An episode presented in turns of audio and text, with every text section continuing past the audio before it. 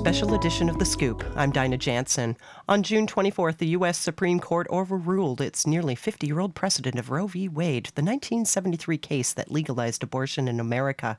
Here today to discuss the impact of the Supreme Court's June 24th overturning of Roe v. Wade and its wider impacts are Professor Nick Bala from the Faculty of Law, Dr. Paul Gardner of the Department of History, and Dr. Ashley Waddington of the Department of Obstetrics and Gynecology at Queen's University. And to get the ball rolling, I'd like to talk with all of you about Roe v. Wade. Can we learn a little bit more about the case and, and the constitutional implications it's had over the last half century and what happened to overturn Roe v. Wade on June 24th? Paul, maybe you can get us started. Sure, and there's a lot of big questions there, so there's there's a lot to cover. But I guess a place to start is that prior to Roe in the United States, uh, abortion policy was determined by the states. And so there were a patchwork of different sorts of regulations that would could determine the kind of healthcare that women could receive uh, related to abortion. Um, leading up to Roe v. Wade, there was a national debate that was going on around these sorts of topics.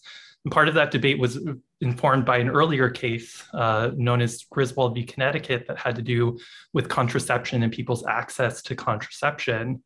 And so part of the idea that uh, led to Roe was this idea well, if women have access to healthcare in the form of contraception, then does that sort of right to privacy, the right to make medical decisions between a woman and her doctor, also extend to abortion policy itself? Uh, and so this was a case that was uh, a test case that was sought out by interest groups. So, interest groups brought this case with the purpose of testing whether abortion bans in the states could survive constitutional challenge. Uh, Roe v. Wade was a decision that uh, was made by the Supreme Court that acknowledged essentially two competing interests, right? And that's the interest in the state of protecting prenatal life and the interest, uh, uh, the individual rights interest of women uh, to obtain an abortion. And that decision tried to balance these rights. Uh, and in doing so, came up with a standard around viability, um, which said that essentially in the third trimester, the interest of the state in protecting prenatal life suddenly be, became uh, more important than the individual rights interest of the woman but that in the first two trimesters, abortion should generally be readily available. Uh, following the decision in Roe, there was uh, some political conflict, which resulted in a massive mobilization of the conservative religious right movement, specifically organizing around the idea of getting judges confirmed to the bench. Uh, this was moderately successful at various different times, but uh, when the first major test of Roe in 1992 and Planned Parenthood v. Casey came along, uh, five Republican appointed judges uh, affirmed the central holding in Roe, uh, narrowed it to some degree, but the central holding was upheld. So this accelerated even more this desire by Republicans to find judicial appointees that would specifically overturn Roe. And so we've seen some differences in the ways that Democrats and Republicans have tried to appoint judges since, driven in part by Roe itself, uh, where Democrats have looked sort of more broadly at qualifications, but largely Republicans have appointed movement conservatives uh, that could be reliable votes to overturn Roe v. Wade. Um, so, one thing to emphasize is that Dobbs v. Jackson's Whole Women Health didn't happen just in a vacuum by accident. That largely Roe v. Wade was driving the changes in the court that we're seeing today. Uh, and so it's not a huge surprise that after uh, gaining such a supermajority on the Supreme Court, uh, that this has been the end result. Ashley and Nick, any further insights here? Um, not specifically. I mean, obviously, in the Canadian context, the legal aspects of abortion care are quite different. Um, but it is interesting just to reflect on the idea that this is, to my knowledge, the only medical procedure that's actually regulated with specific uh, legislation. Um, and just as you wouldn't expect to have legislation telling people whether or not they can have an appendix removal or, or have their gallbladder removed, um, you know, from the medical side of things, it doesn't really make sense to, to pick and choose medical procedures that can and cannot be um, legal. So it's a, it's a very strange uh, area to work in uh, to recognize that there's a, a, drive to try and criminalize something that's, you know, to those of us who work in, in healthcare, just another medical procedure that people access. Um, and so it's, it's, um, it's a very strange uh, context to, to work within. yeah, if I could uh, sort of give it a bit of Canadian context here, um, we had uh, at one time abortion in Canada was uh, part of the criminal law. And in 1988, we had a, a decision, the Morgentaler case, that uh, struck down the abortion law. And uh, since then, it has been, as Dr. Wadlington has said, an unregulated area from a criminal law perspective. And it's been a decision made between a woman and her uh, physician. Um, and uh, I think one of the to, to me one of the interesting things is the is the role of the court, the Supreme Court of the United States, Supreme Court of Canada, uh, the tremendously politicized nature of the uh, particularly the constitutional law process in the United States, which is quite different from Canada. I would say that you know one um, analogy, if you want, that we've seen here, of course, is about and that's really ongoing, is about uh, medical assistance in dying MAID, which has been litigated in Canada. And uh, there is this sort of interaction between the uh, decisions of the Supreme Court and the uh, federal parliament regulating that. It's still an ongoing, evolving area. Um, I think it's certainly important for Canadians to be thinking about uh, Roe and Wade, and it, it will have uh, implications in Canada. But it's also important, uh, at least for a Canadian audience, to recognize that we have a, a very different kind of uh, both legal process and political process, and, and frankly, political environment, uh, as well as a different healthcare system. Um, so, uh, you know, the fact that we essentially have uh, government, you know, single payer medical care across Canada, there's certainly issues about access to contraception, abortion, but they're very different from from the United States. And I think, as Paul was really pointing out, though, um, to me, sitting on on our side of the border, uh, it, it, you know, the United States seems like a deeply divided country, um, and it's not it's not just happened, you know, a month ago. It's been gradually developing for 50 years. So uh, that's an important context to keep to keep in mind. And thinking about, you know, is that a uh, for, from a Canadian perspective, is this something we'd like to have a country like the United States, or are we sort of more happy in some ways with the kind of uh, society and political and legal structures that we have, and how can we avoid, to me at least, how can we avoid getting into some of the controversy that's going on in the United States, which, frankly, from here um, looks a little bit uh, uh destructive and uh, and um, certainly one uh, a system that is in near crisis. I think between the the courts, the Congress, the presidential situation there. Very concerning.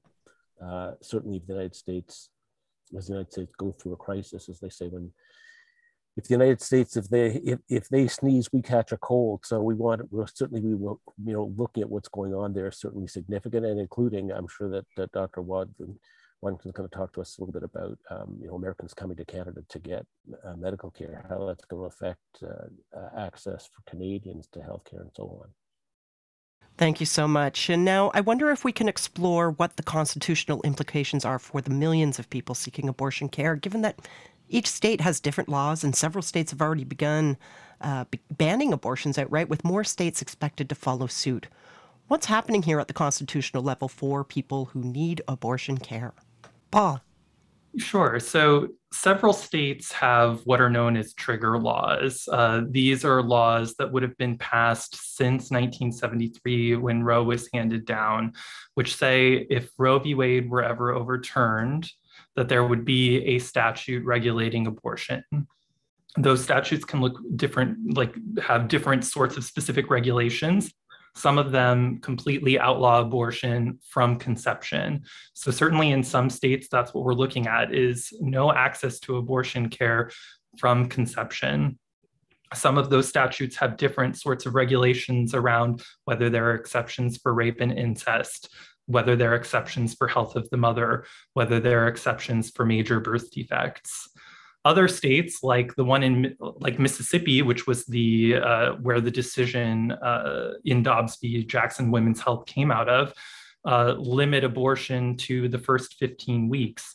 Um, and I'm sure Professor Waddington can tell us a little bit more about sort of the feasibility of that. That's certainly something that we're hearing about. Um, but there is going to be a variety of different uh, limits on, on abortion access. Um, it will affect different women differently depending on where they live. Uh, we have to remember, for example, that some people are closer to state borders than others. Uh, Missouri is one of these states with trigger laws, but women in Kansas City, for example, may have an easier time crossing the border into Kansas, whereas others may have to travel hundreds and hundreds of miles. Um, so there really is going to be a variety. We will probably see substantial legislative action within the states um, there are various states that don't have trigger laws and also don't have.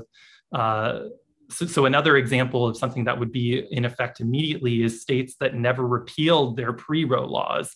So a state like Wisconsin, for example, has abortion regulations on the books that date to before Roe, which be, get it come back into effect post Roe. But then there will be other states that have promised that they're going to open special legislative sessions in order to uh, create additional regulations around abortion. Um, Meanwhile, uh, there are a handful of states, mainly on the West Coast and uh, uh, in, and the on the two coasts, that are expanding access to abortion. Uh, some of with some of which with an eye to how they can serve populations from other states that may restrict access going forward. Uh, so it really is going to be going back to that patchwork that I mentioned at the outset of the show. That we're going to have this patchwork where, depending on the geography uh, that you live in, it's really going to affect the access to care that you have. Thanks so much. Now, uh, over to you, Ashley. I wonder if you can uh, pick up maybe on some of uh, Paul's comments there, uh, but also comment on what the immediate and long term implications for access to uh, abortion care and, and even contraception, what these are in the U.S., and, and then we can lead into perhaps a discussion into comparisons for legal context for contraception and abortion care in Canada. Ashley, can you take it away? Yeah, I mean, I really empathize with, um, you know, patients who are capable of pregnancy, living in the states with this sort of patchwork approach to, you know, what's legal and what's not, depending on where you're living. Um, and uh, I, I, also empathize with the healthcare providers who are trying to navigate, trying to figure out what exactly does the law in their state allow or not allow.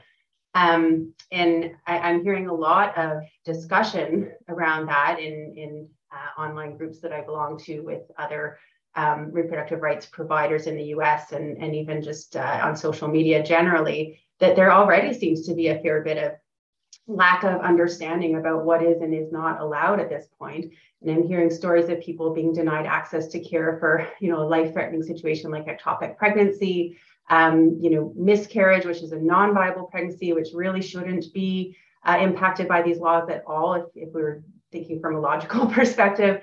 Um, and even I've heard stories of people being denied access to care that's completely separate from reproductive health care, but um, medications that are used, for example, that are teratogenic or harmful to a developing pregnancy, and women being denied. Um, you know, refills on prescriptions for those medications that they're taking for conditions like rheumatoid arthritis and things that are completely uh, separate from this entirely. Um, and so it seems that people are, depending on where they're working and what they anticipate the political climate to be in their state, are sort of going rogue and kind of interpreting what they think could be harmful or, or, or could put them at legal risk and, and making decisions that really, from my understanding, and I'm not I'm not a legal mind, so I don't completely understand the wording of, of the decision, but to my mind, shouldn't be uh, you know, affected by this law, this change in law at all. Um, but I think that there's just this very cautious approach because obviously healthcare providers and patients themselves don't want to put themselves at legal risk. And right now it's a bit of a just all over the map in terms of what people understand to be legal and, and what the different legal context is. And so it's very difficult for patients, um, but very difficult for healthcare providers as well, who worry about putting themselves at legal risk in providing routine care for things like ectopic pregnancy, for example. And so that I I can't imagine working in a climate like that. I just can't imagine not knowing like is it okay to do this or could I go to jail for this? Like it's just and sitting with that patient in front of you who needs the care that you're there to provide. Just, I cannot even imagine what that's like.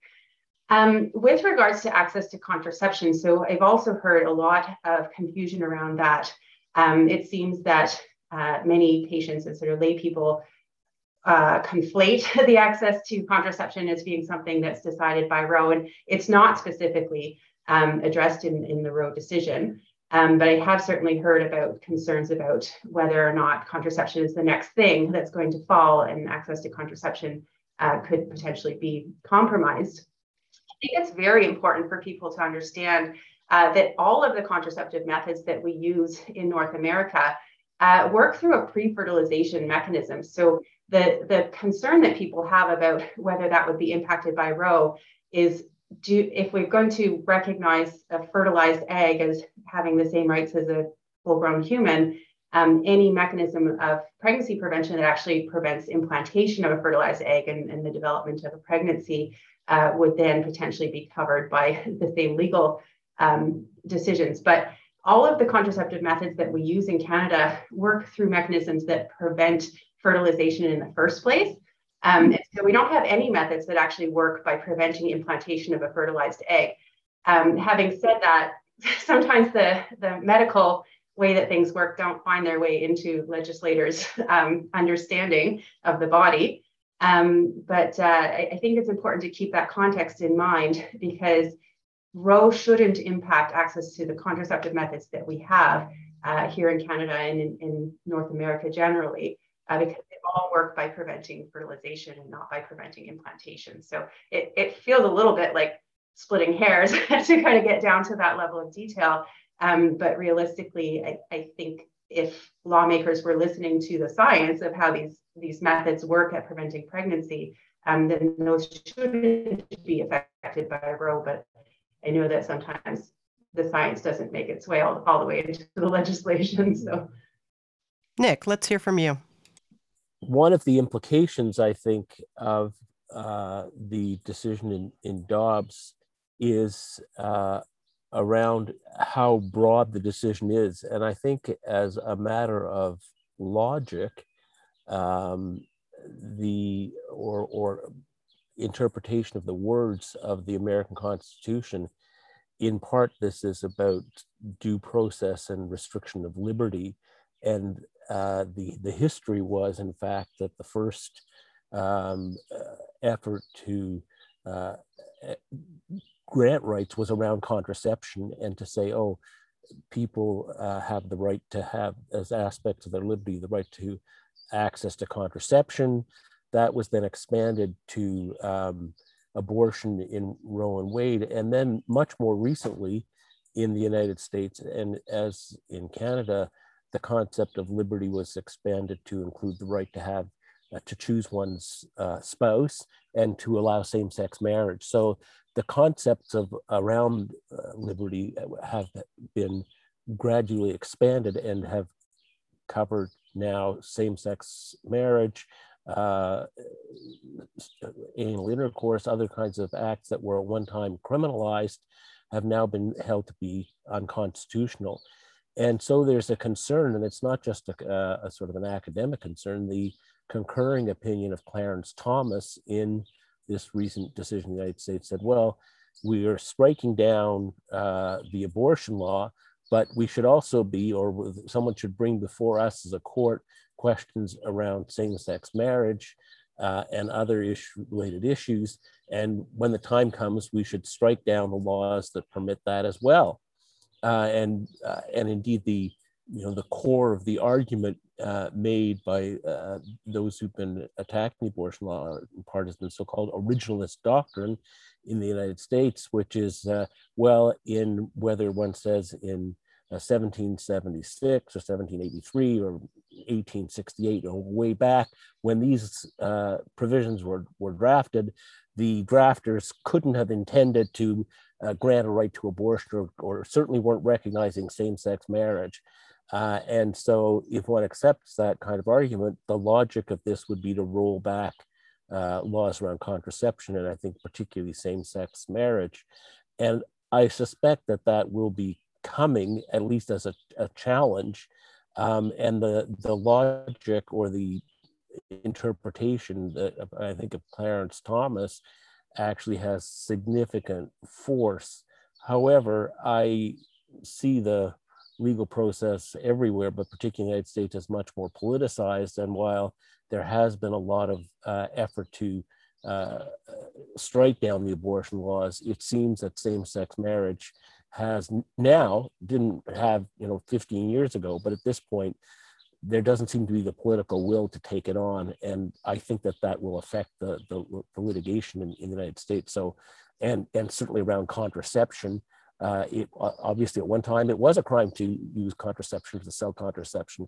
I think those times have passed even for the, you know, largely uh, uh religious right in the United States. But, uh, you know, obviously we're also in a dynamic situation and things could, could change. So people understandably concerned about those issues, let alone the issues that Dr. Waddington is talking about, which is, uh, you know, it's not exactly, at least in some people's mind, where, where contraception ends and abortion begins, although I think it's a pretty clear uh, medical line. It's understandable that people are confused. She also, I think, raised one of the issues, which is, um, you know, who decides what, how the present laws are going to be applied. And so we're seeing not only differences between states, uh, but also within states, there are different actors, legal actors, and including prosecutors. Some prosecutors saying, well, uh, I'm going to prosecute, uh, you know, someone who might leave this state to have an abortion. And others are saying, no, I won't. And in fact, I won't even prosecute within the state uh, because I disagree with the Supreme Court of the United States or whatever. So it's a very much a patchwork in the United States and, and understandably one that causes uh, stress to uh, mainly in particular to the women, but as, as you know, also the healthcare providers who in some ways, um, you know, interestingly are, are maybe more vulnerable. Um, and, and we've certainly seen this again you know, with political violence in the United States. In fact, you know, it's been the, the abortion providers who've been, uh, you know, uh, seemingly face the greatest personal risk compared to the women seeking abortions. And similarly, I think if there are prosecutions, uh, for a variety of reasons, you know, physicians may be a more inviting target than, than women who obtain an abortion. Paul. I was going to say, I think this is an important point because most state legislation that does restrict abortion does criminalize it for the healthcare providers rather than the women. Uh, this is for any number of reasons, but probably the most relevant one is the sort of political impalatability of prosecuting uh, pre- uh, pregnant people who have obtained abortions um, that instead it does create this chilling effect around healthcare providers. Um, and it's also because of the sort of way that the pro life movement has uh, really sort of uh, described women as as victims of abortion right? That so it's uh, another reason why it's less likely uh, that the that the women would be targeted by these statutes and more likely that healthcare providers. So it, it really is a very real concern um, and does lead to, to this effect that we see where uh, on the supply side there's there's a lot of concern about what can be done I think one of the major challenges that's leading to the difficulty in interpreting sort of what what is and isn't allowed is the word abortion itself. So um, having a law that outlines abortion does not actually make sense just based in language. Um, so the word abortion is, you know, means the ending of a pregnancy. And when we're talking about it from a political point of view, we're often talking about what we term usually therapeutic or elective abortion, so the deliberate ending of a pregnancy. Um, but abortion is also the word that we use to describe somebody who has what's called a spontaneous abortion or a miscarriage. So when a pregnancy ends, you know, without a deliberate act, but because it just happens naturally. Um, some people have expanded the word abortion to include care for ectopic pregnancies, which are pregnancies outside of the uterus. um, which we don't traditionally think of as as abortions, but they certainly are pregnancies that aren't able to proceed. And so, in in that sense, when we're talking about the language, um, they are pregnancies that will eventually abort on their own and, and stop developing. And so, the word abortion is a is a broad term, and you know when we talk about legal um, definitions, we really need to have precision in the language because what I see happening is people are interpreting um, a regulation around abortion to mean the techniques that we use to um, proceed with elective or therapeutic abortion, so deliberate ending of a pregnancy. And that can include the use of medications, it can include surgical procedures.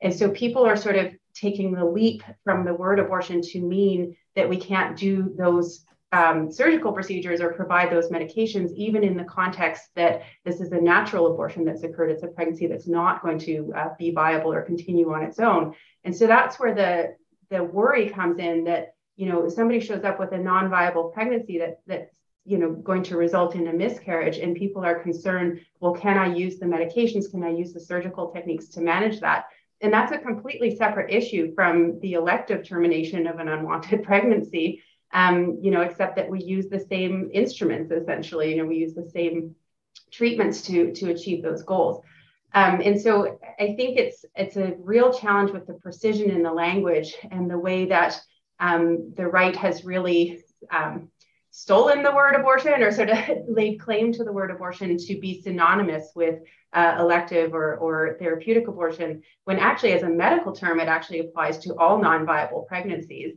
Um, and so that's where I think some of the confusion lies in terms of can I treat somebody who's having an ectopic pregnancy because the same medications or the same surgical techniques uh, might be used in somebody who has a viable pregnancy but who is choosing to to terminate that pregnancy. So I, I think it's from my perspective, you know, I think of law as being something where where language and terminology has to be so precise and so careful.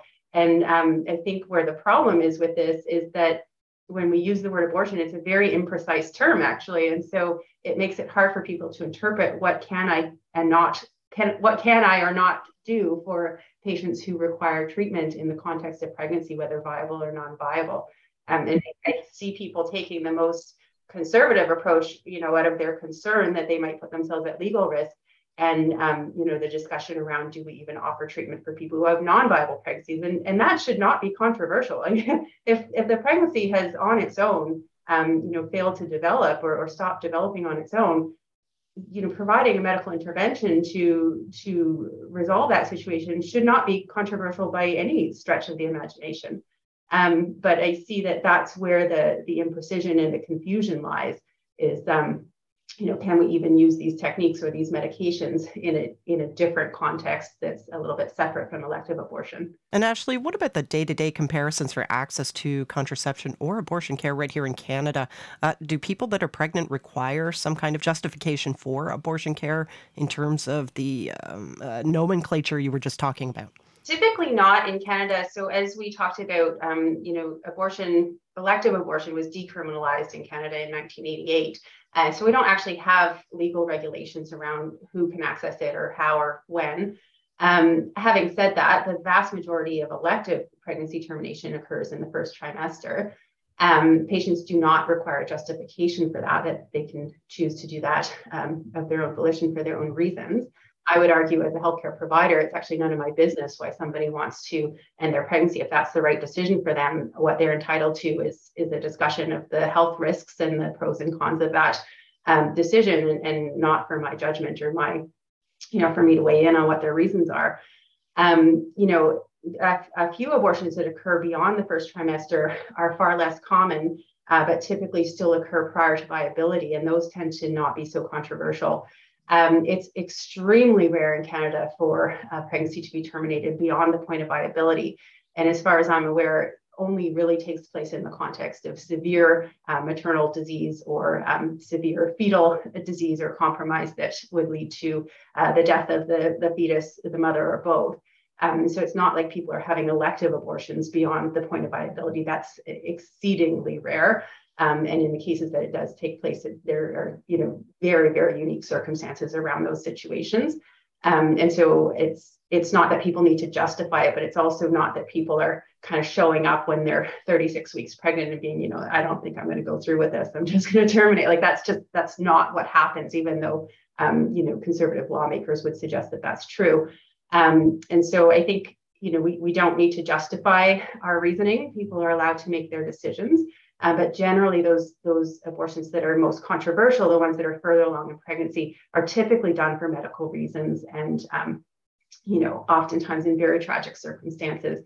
And I think that that gets lost sometimes in the political discussion around this. Yeah, if I could, if I could just, uh, so yeah, one of the interesting things in Canada is those who are trying to promote restrictions on abortion um, are, uh, as was suggested by Ashley, some of them are focusing on very late term uh, abortions. But one of the interesting things is uh, Leslyn Lewis, who is now running for the leadership of the Conservative Party and is the most, I think, one of the most pro life politicians in Canada, is, and her supporters are seizing on uh, situations where uh, an abortion is sought for uh, a bad reason. I use that in quotation marks, and in particular, oh, we do know that there are some women, and I think it's a very small minority, but who choose to have an abortion because of the gender of their child or the sex. And they say, oh, I'm pregnant, I've had uh, an ultrasound, I realize it's a female, I already have two females, I think I want an abortion for that reason and I, I think um, you know most or, or certainly you know many Canadians would say, well, that's not a very good reason to have an abortion, or maybe we should even make that criminal. And that's what her and and of course this is intended uh, to be a, a, thin edge of a wedge, um, and it's I think uh, a sort of plausible political argument, but clearly most people would say, well, we're just not going there at all.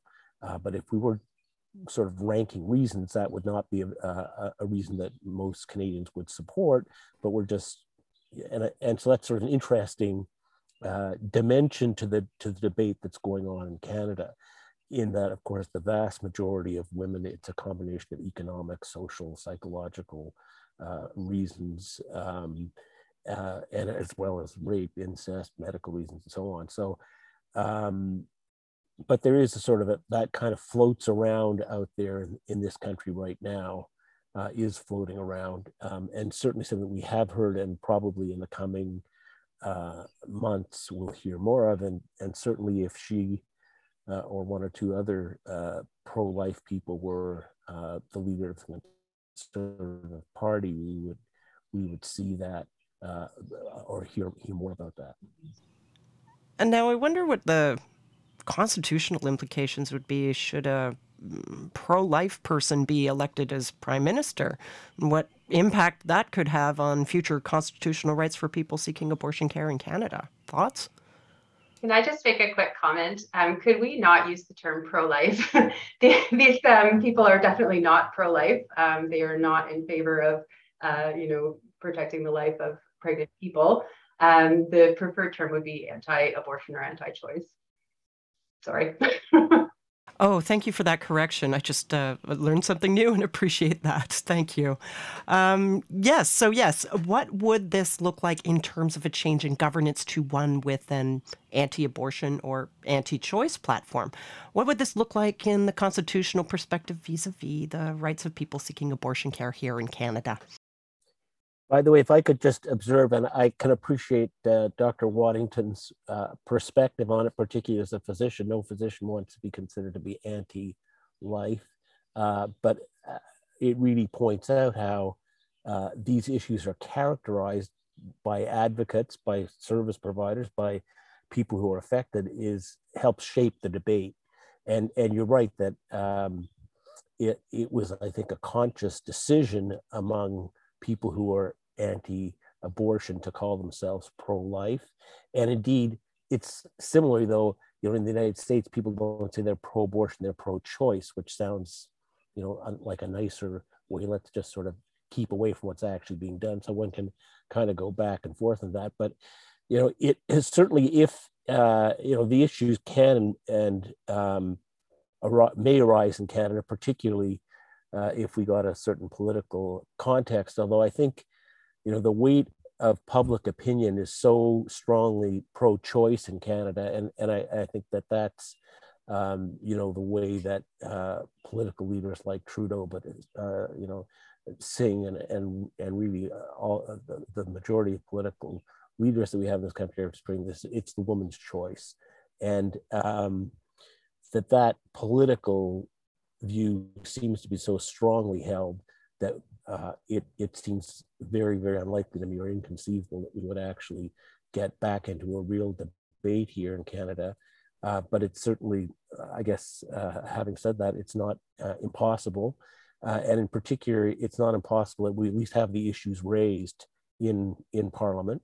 Um, and indeed, you know, there are continuing efforts. There's certainly uh, people who would characterize themselves as pro-life and saying we want to bring this as a private members bill. Let's uh, have a debate about this in the House of Commons, uh, and uh, so legislation probably very narrow legislation, uh, like for example, you can't have an abortion on the ground of the of the gender selection uh, or sex selection of your of your child uh, could be introduced and it would be sort of a step-by-step process.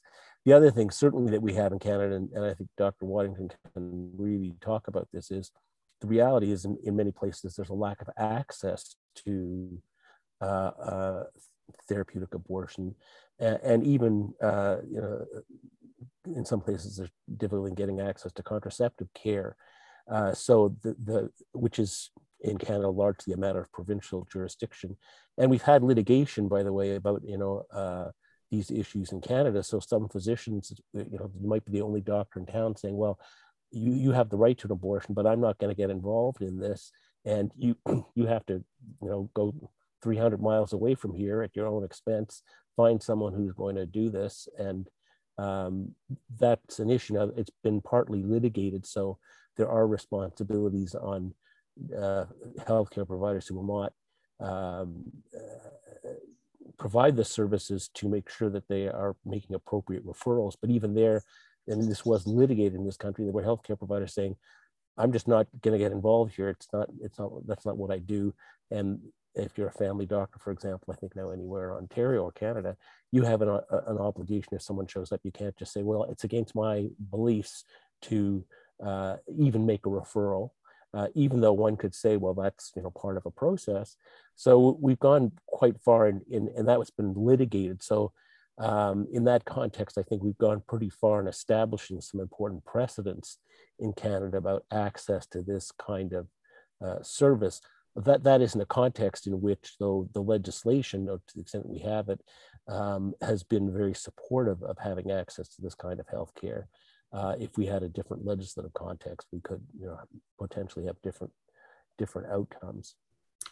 One thing that I would just add to that is so if we're talking about so how this affects the Canadian political context, it's worth noting some of the institutional features of the United States that uh, led us to this point, uh, m- most of which are not uh, available in Canada. So, for example, uh, the United States uh, has a much more powerful Supreme Court that's more likely to uh, overrule past precedents.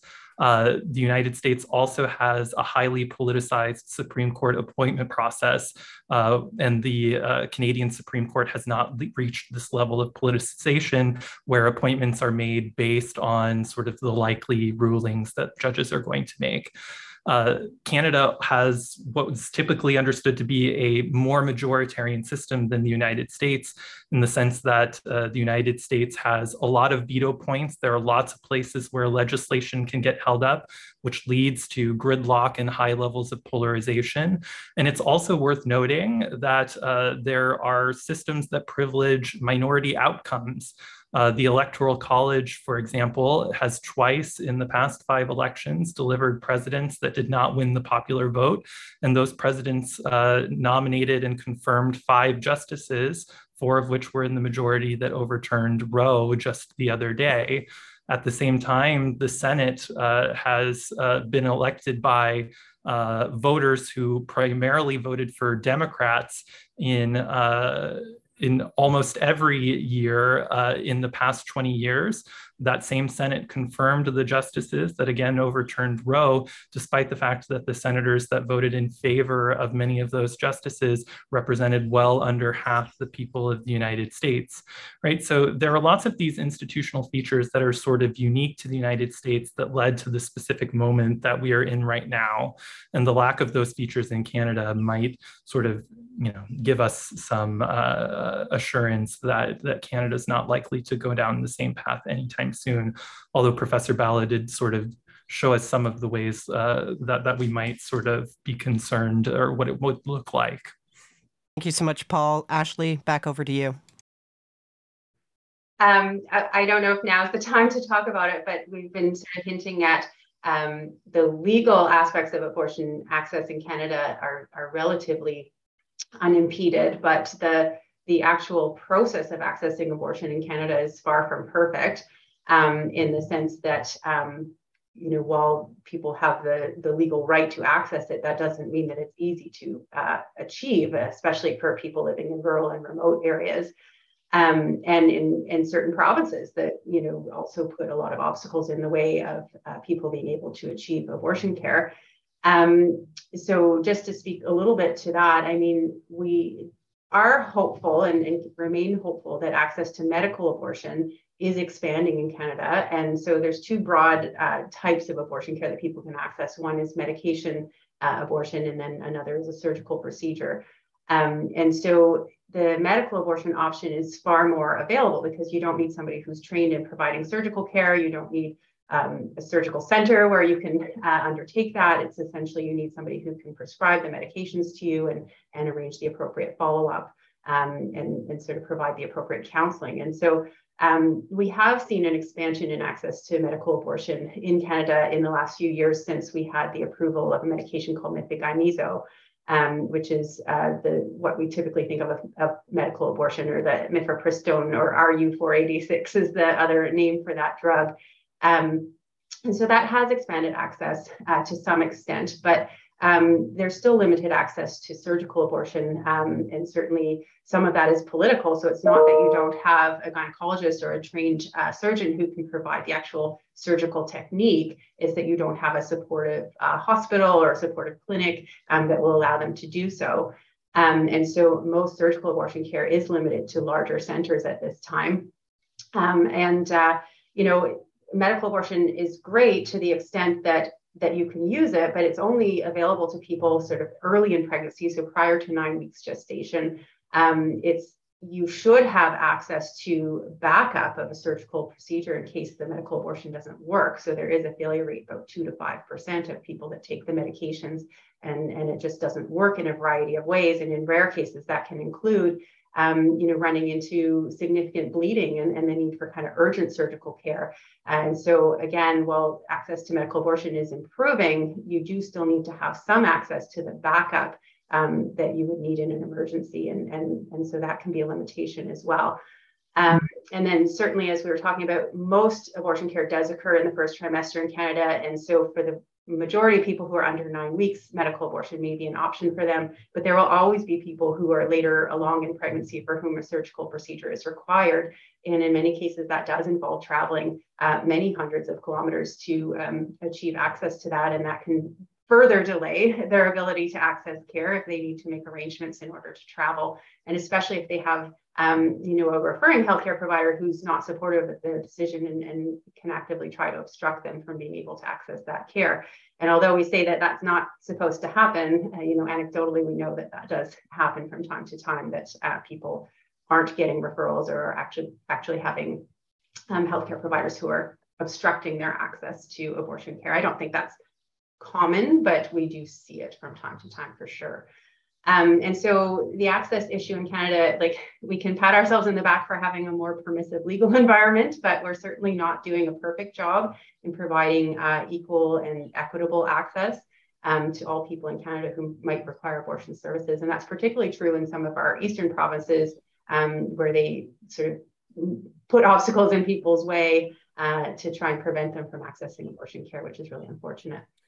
Maybe if I if if I could uh, just come back to the point that Paul made about a different set of institutional issues, which I think is an interesting one in terms of uh, when we in Canada look at what's going on with the United States Supreme Court. And um, as he points out, um, particularly in the context of a, a, a deeply divided Congress, uh, the United States Supreme Court has become a very important political actor there and deeply politicized. One of the features that they have there that uh, certainly from here looks problematic is they have lifetime appointments. And so uh, a significant number of their judges are over 75. Uh, and they're, you know, some of them, Amy Coney Barrett is very relatively young, is going to be there for decades. In Canada, we have reti- mandatory retirement for all judges of 75, uh, which I think gives any individual appointment less weight. And perhaps more interestingly, or as interesting, uh, we, we, have an ethos in this country in terms of um, the legal profession, the judiciary, and largely our politicians um, that it's a non-partisan or less partisan process. So we don't identify uh, judges as you know, liberals, conservative, New Democrats. Um, although if one roots back in their history, one can probably find, you know, what party they were were supporting, and sometimes not. Uh, in the United States, it just seems so uh, politicized um, that uh, once they're on the court, they really follow, and we really see these deep partisan divides um, that we don't see on the Supreme Court in, in Canada.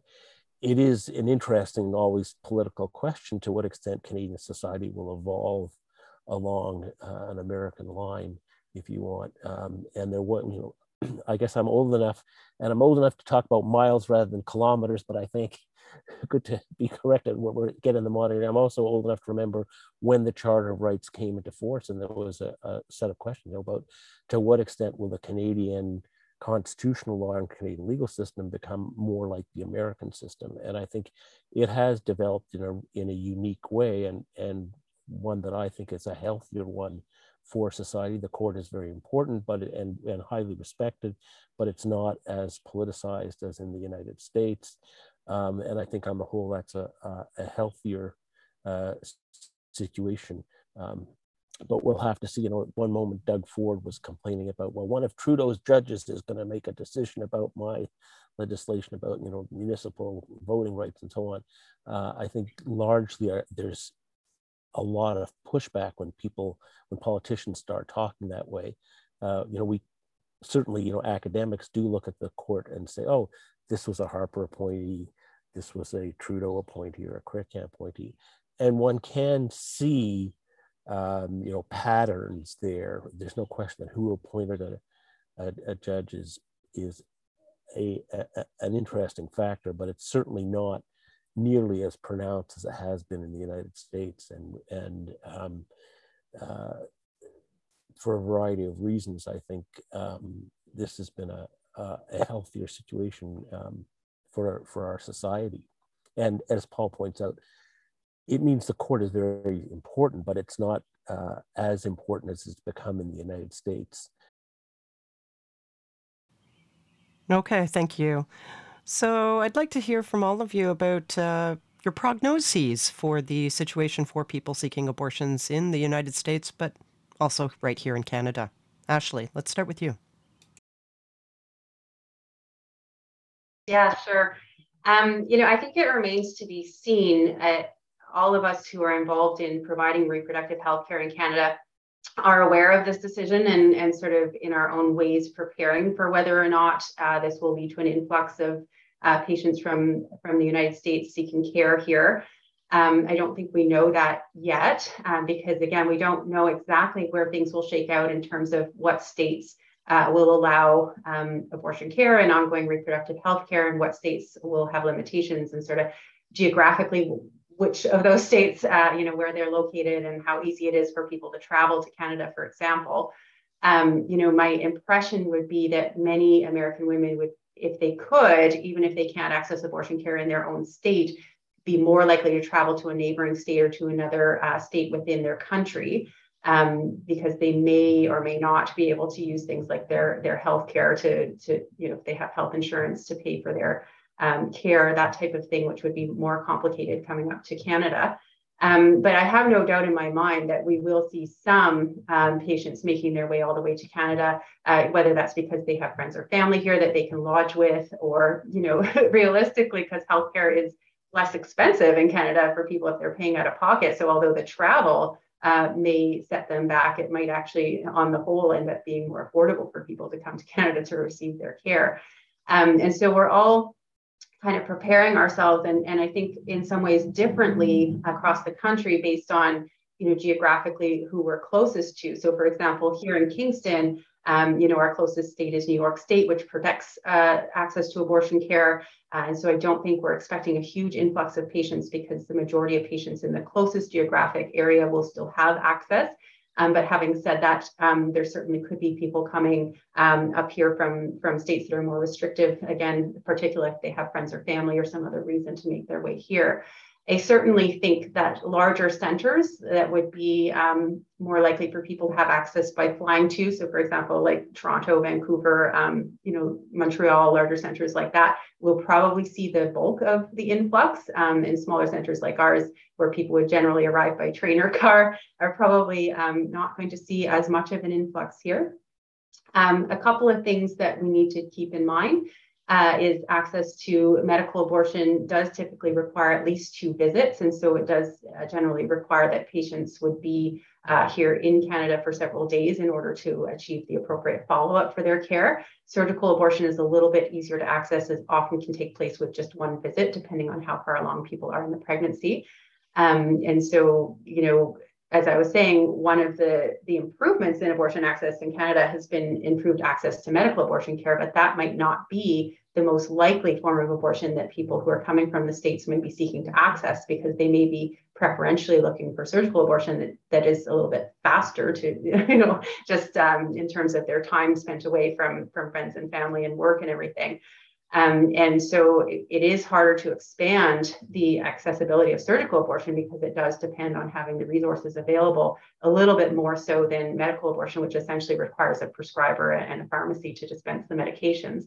Um, and so it remains to be seen. We're all aware of it as an issue. We're all um, also sort of thinking about are there ways that we can improve access to contraception so again uh, if people want to to make their way to canada to have an iud placed or something like that you know we're all preparing ourselves for the, the potential likelihood of that happening um, but but it's a little bit hard to predict exactly what we're going to see um, as we start to see what states um, you know put regulations in place and what those regulations are so um, we're, we're on alert, but I don't think any of us have changed our practices at this point. Um, but we're just kind of watching and waiting uh, and, you know, ready to help to the extent that we can, um, you know, if we do start to see an influx of patients coming from, from the States. Mm, oh, if if I might interrupt just just ever so quickly uh, with a quick follow up question, uh, there there seems to be this assumption that there will be a fair amount of travel involved for people having to leave their state in order to seek abortion care, but attended to that is this apparent assumption that everyone can afford to do so. Uh, we know that there are socioeconomic considerations uh, that we haven't discussed, uh, perhaps a topic for another day, but we know in the US that already a significant por- portion of the population does not even have access to affordable health care, period, due to a lack of insurance. Uh, what happens in these cases for people who need to travel but cannot afford to do so? Yeah, absolutely. And, and I think Professor Bala made a comment about this earlier that um, you know, oftentimes abortion uh, takes place in the context of a, number of competing concerns that people have, and, and, financial being one of them. You know, whether or not you can afford to to feed the children you have, or or to you know have a place to live or buy groceries. Um, can certainly impact the decision as to whether or not to continue with the pregnancy. And unfortunately, these types of um, legislative decisions um, affect the, the marginalized population far more than they affect people who do have money and, and access um, and so it's it's certainly um, you know a tragic situation for those people for whom you know from the get-go, their reason for seeking abortion care is because they can't afford um, to continue with the pregnancy, and then they certainly can't afford to take the steps they need to do in order to interrupt the pregnancy. So that's that's just a really tragic scenario. There are some organizations um, who are working to provide um, funding for people who need to travel from state to state. Um, and, and there are established abortion funds that have existed for a while because we know even prior to Roe v. Wade being overturned, access to abortion care in some states was, was particularly challenging and did require people to travel. Um, and so I would encourage people if they want to contribute to those, uh, they're typically run out of the US, um, but there's a number of, of established abortion funds that people can contribute funds to um, that would go directly into providing um, increased access, and particularly in terms of funding travel and that type of thing for patients who are trying to access care. Thanks so much, Ashley. Paul or Nick, what are your prognoses before we close off today? Sure. So, uh, as Dr. Waddington noted, a lot of this is going to be contingent on what sorts, how restrictive the laws that states uh, adopt are going to be, and we'll find that out in due course. Um, but what uh, one irony of this may be that uh, Justice Alito noted in his decision or in his opinion that one of the reasons for overruling Roe and Casey as well was the fact that these had not sort of resolved abortion as a political issue uh, and suggesting that there was a need to sort of get abortion issues off of the docket of the court. Um, but one thing that we'll find with some of these very, very restrictive abortion laws that are likely to be adopted is that these will be litigated in court as well from the other direction, uh, bring questions forward about uh, the court has sort of prescribed a, a, new standard of review, which is rational basis, which generally is very permissive towards the laws that states develop. But there will be questions about whether denying someone emergency medical care or denying someone the ability to abort an ectopic pregnancy really has any rational relationship to any relevant state goals. Um, so that's one thing to look for is will there be new cases that will ultimately not give the same level of access to abortion, but will protect uh, abortion access in some of the, the most uh, emergent cases? And so that's something that we'll be looking at in the next several years. Thank you. And Nick, over to you. So, two thoughts uh, by way of conclusion. One uh, about uh, Americans coming to Canada for uh, abortion. I think in Kingston, you know, uh, we won't see much, if any. On the other hand, if one goes the other end of the province to uh, Windsor or other places that are across from states that may have much more restrictive laws, so right now Michigan seems to be having a much more restrictive law, and you know there are there the, the social costs and the disproportionate impact of uh, any restriction of abortion in terms of income in particular, but race and so on are, are enormous. You know, in Detroit, well, you, if you have a passport, which of course takes cost money too, uh, you can, you know, you, you drive across to Windsor or somewhere like Sault Ste. Marie, and there'll be other places, I think, across the West that are uh, where a Canadian medical facility is very close to a state that has restrictive abortion laws, you're probably going to see some significant implications. The other point, I guess I come back to this, that what what Paul mentioned, you know, what are, what are we going to see in the United States? Yeah, ironically, the decision was intended to, you know, uh, cause an end to controversy, or purported to be, and in fact, the controversy is clearly going to get much more intense uh, in the United States about abortion in particular, but by no means exclusively. As I think, to me, this is uh, as significant as abortion is. It's actually uh, uh, emblematic of a deeper set of divides in the United States and a country that is, um, you know, close to a a, a, a, a very deep divide. Uh, and and things could get worse um, before they get better in the United States. All right, thank you. Folks, we've been chatting with Professor Nick Bala from the Faculty of Law, Dr. Paul Gardner of the Department of History, and Dr. Ashley Waddington of the Department of Obstetrics and Gynecology here at Queen's University about the wider implications of Roe v. Wade's overturn in the United States Supreme Court decision on June 24, 2022. Thanks for tuning into this special edition of The Scoop here on CFRC 101.9 FM. Don't forget to subscribe to the podcast today. Thank you, Ashley, Paul, and Nick for joining us. Thanks, everybody. I enjoyed the conversation very much. Thank you. Thank you.